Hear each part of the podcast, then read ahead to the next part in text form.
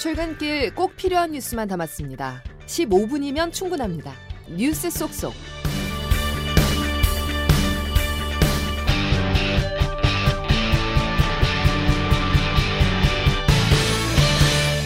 여러분 안녕하십니까? 12월 29일 금요일 CBS 아침 뉴스 김은영입니다. 김건희 여사 주가 조작 의혹 특검법과 대장동 50억 클럽 의혹 특검법이 야당 주도로 국회 본회의를 통과했습니다. 윤석열 대통령은 거부권을 행사하겠다고 밝혔습니다.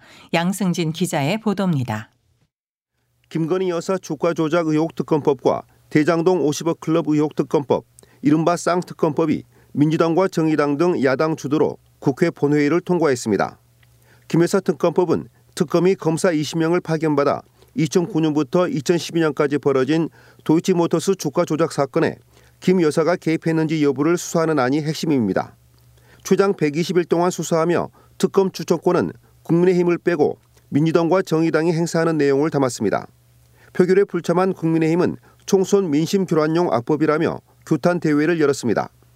어제 본회의에서는 대장동 50억 클럽의 실체를 규명하기 위한 화천대유 뇌물 의혹 특검법도 통과됐습니다. 쌍특검 법안이 본회의를 통과한 뒤 약 10분 만에 대통령실은 제2요구, 즉 거부권 행사 입장을 밝혔습니다. 대통령실 고위 관계자는 지금까지 특검은 여야 합의로 처리했다며 노골적으로 선거를 겨냥해 법안을 통과시킨 건 처음이라고 이유를 설명했습니다. 총선을 100여일 앞두고 쌍특검법이 여야의 선거 전략과 맞물리면서 연말 전국이 얼어붙고 있습니다. CBS 뉴스 양승길입니다. 국민의힘 한동훈 비대위원장은 오늘 김진표 국회의장과 더불어민주당 이재명 대표를 각각 예방합니다. 한 위원장이 이 대표를 향해 공개적으로 날을 세웠던 만큼 오늘 회동에서 어떤 얘기가 오갈지 주목됩니다.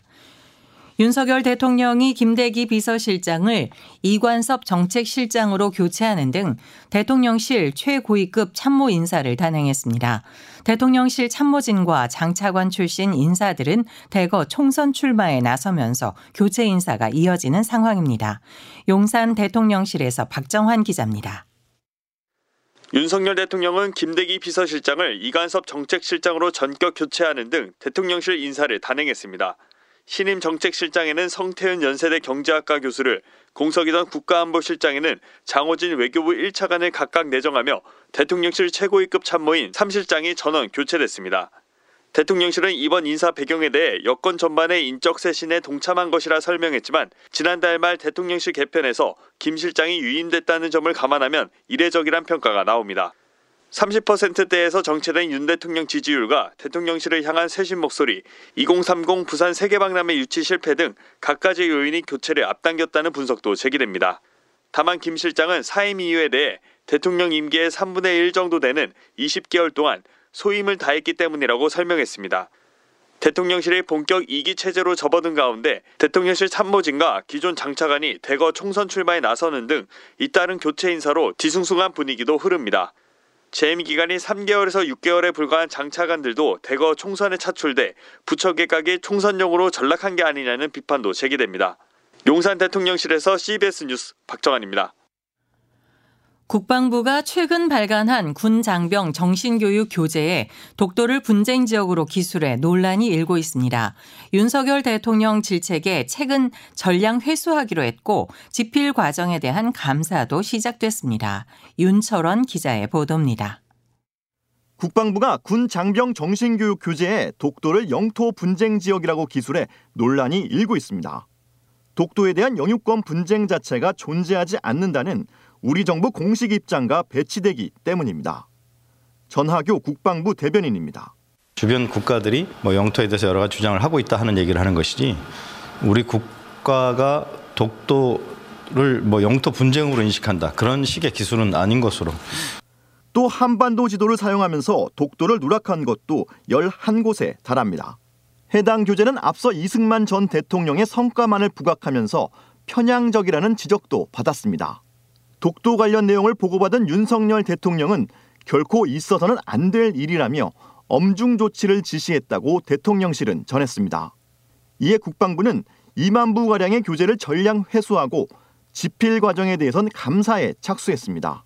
CBS 뉴스 윤철원입니다. 태영건설이 워크아웃을 신청하면서 강도 높은 자구안을 내놓을 전망입니다. 관심은 SBS를 매각할지 여부에 쏠립니다. 자세한 내용을 장성주 기자가 정리했습니다. 태영건설은 어제 주채권은행인 산업은행에 워크아웃을 신청했습니다. 금융당국은 강도 높은 자구 노력을 요구했습니다. 어, 뭐 한마디로 딱 시장의 신뢰를 얻을 수 있는 강도 높고 충분한 자구 노력이 대전제가 되어야 될 것 같습니다. 핵심은 SBS 지분 매각 여부입니다. 2021년 말 자산 규모가 10조 원을 돌파한 태영건설 측은 SBS 최대 주주로 지분 36.92%를 보유하고 있습니다. 현행법상 자산 규모가 10조 원이 넘는 대기업이 지상파 방송사의 지분을 10% 초과해 소유할 수 없기 때문에 내년 5월까지 지분을 팔아야 합니다.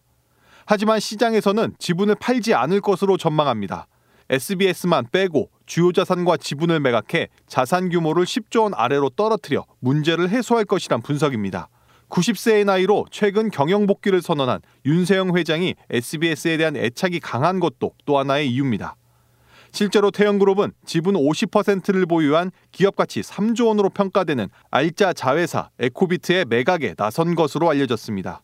CBS 뉴스 장성주입니다.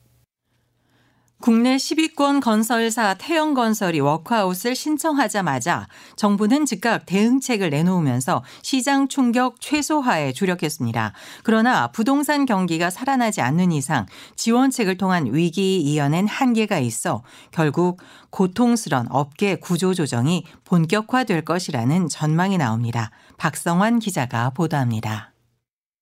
업계 16위인 태영건설이 빚부담 끝에 어제 기업 개선 작업, 즉 워크아웃을 신청하자 정부는 즉각 미리 세워놓은 비상계획을 발표했습니다. 이미 마련돼 있는 시장 안정 조치를 즉각 가동하고 건설업계에 대한 금융 지원책이 포함된 이 계획을 토대로 정부는 충분히 관리가 가능한 상황이라고 강조했습니다. 이번 워크아웃 신청은 어느 정도 예상된 일인 만큼 채권 금리가 일제히 하락하는 등 시장도 다소 차분한 흐름을 보였습니다. 그러나 태영건설처럼 빚부담에 직면한 건설사가 많다는 점에서 위기는 현재 진행형이라는 평가가 나옵니다. 금융사들이 건설 사업장에 빌려준 PF 대출 규모가 134조 원에 달하며 연체율이 최근 3년 사이 4배 뛰었다는 내용의 한국은행 보고서도 어제 발표됐습니다. 전문가들 사이에선 금융 지원책이 당면한 위기를 넘기는 데는 효과적일 수 있지만 근본적 해결책이 되긴 어렵다는 진단이 적지 않습니다. 황세훈 자본시장연구원 연구위원입니다. 이제 건설 경기가 회복될 가능성은 현재로서 봤을 때는 거의 없어 보인다. 일단 구조조정은 불가피하다고 봐야 될 것 같고요. 정부도 부실 사업장의 재구조화를 지원하겠다고 밝혀 이번 사태를 계기로 내년 초부터 구조조정 작업이 본격화될 거란 관측에 힘이 실리고 있습니다. CBS 뉴스 박성환입니다. 중대재해처벌법 시행 2년 만에 처음으로 원청업체 대표에게 실형을 확정한 대법원 판결이 나왔습니다. 하지만 노동계는 손방망이 처벌 관행이 여전하다는 반응입니다. 보도에 양형욱 기자입니다. 대법원은 중대재해처벌법 위반 등의 혐의로 기소된 한국제강 대표이사에 징역 1년을 선고한 원심 판결을 어제 확정했습니다. 노동계는 중대재해법 시행 이후 첫 실형 확정 판결을 환영하면서도 정작 형량은 법정 하한형에 그쳤다고 지적했습니다.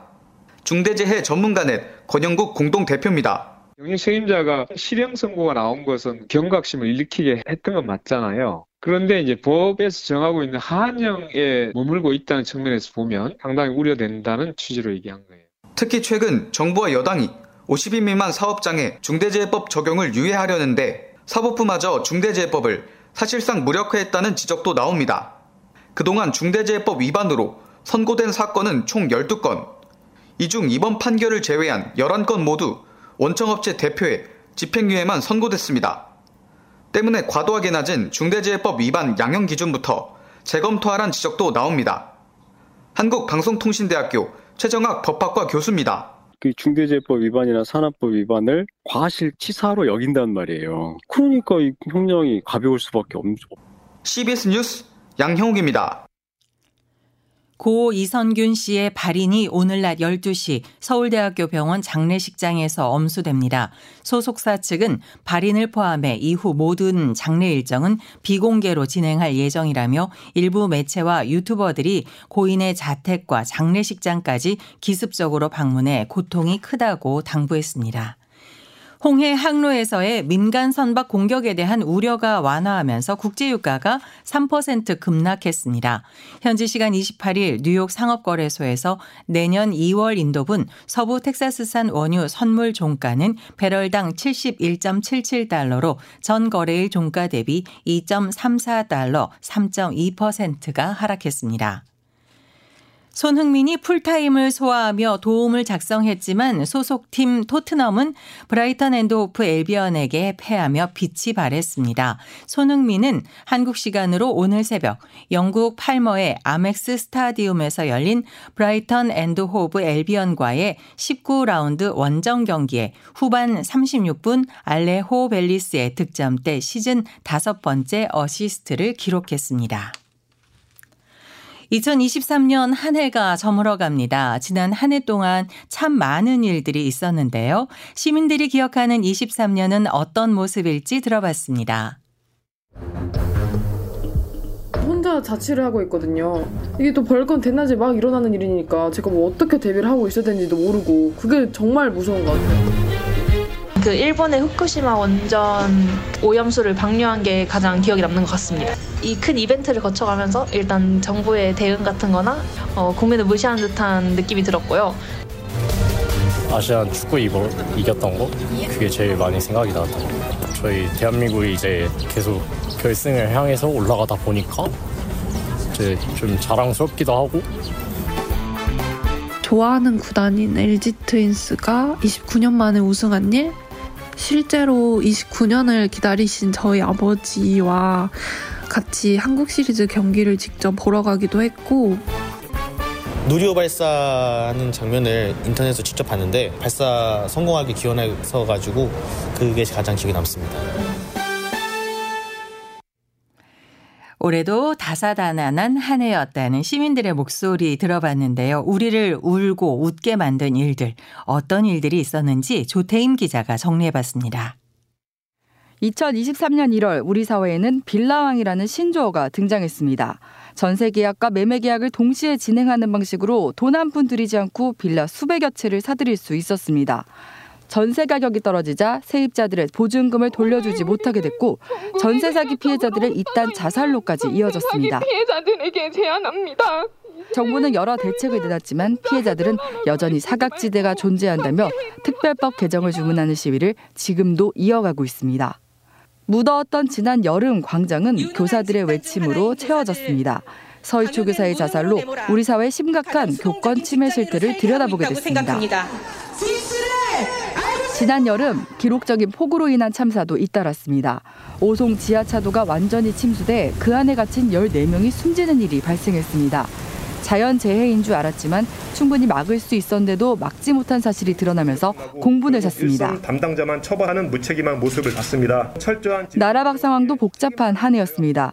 일본은 주변국의 반대에도 불구하고 후쿠시마 원전 오염 수 방류를 시작했고 정확히 얘기하면 과학적으로 처리된 오염수입니다. 10월 시작한 이스라엘 하마스 전쟁은 현재 진행 중입니다. 이외에 누리호 3차 발사 성공, 항저우 아시안 게임에서의 활약, 리그 오브 레전드 챔피언십 우승 등은 미래 대한민국을 기대하게 했습니다. CBS 뉴스 조태임입니다.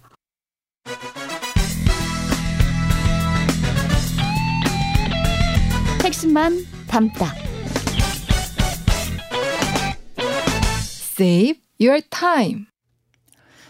오늘도 미세먼지가 나쁨이네요. 자세한 날씨를 이수경 기상 전문 리포터가 전해드립니다. 네, 당분간 추위 소식은 없겠습니다. 하지만 국외 미세먼지가 더해지면서 오늘도 곳곳으로 미세먼지 농도가 나쁨 수준을 보이겠는데요.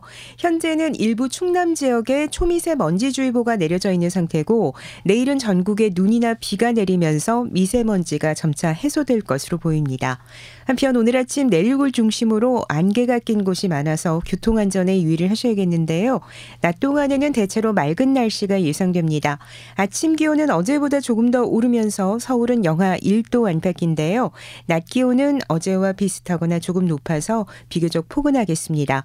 서울과 수원, 청주가 6도까지 오르겠고 대전 7도, 대구 9도, 부산은 11도를 보이겠습니다. 한편 올해 마지막 주말인 내일은 대부분 지방에 눈이나 비가 내릴 것으로 보이는데요. 특히 중부지방과 강원 산간을 중심으로 최고 7cm 이상의 많은 눈이 예상되고 모레 31일까지 이어지겠습니다. 따라서 굳은 날씨로 인해 마지막 올해 마지막 해넘이는 보기 힘들 전망인데요. 새해 첫날은 날씨가 좋아지면서 선명하게 해돋이를 감상할 수 있겠습니다. 날씨였습니다. 이상으로 CBS 아침 뉴스를 모두 마칩니다. 함께 해주신 여러분 감사합니다.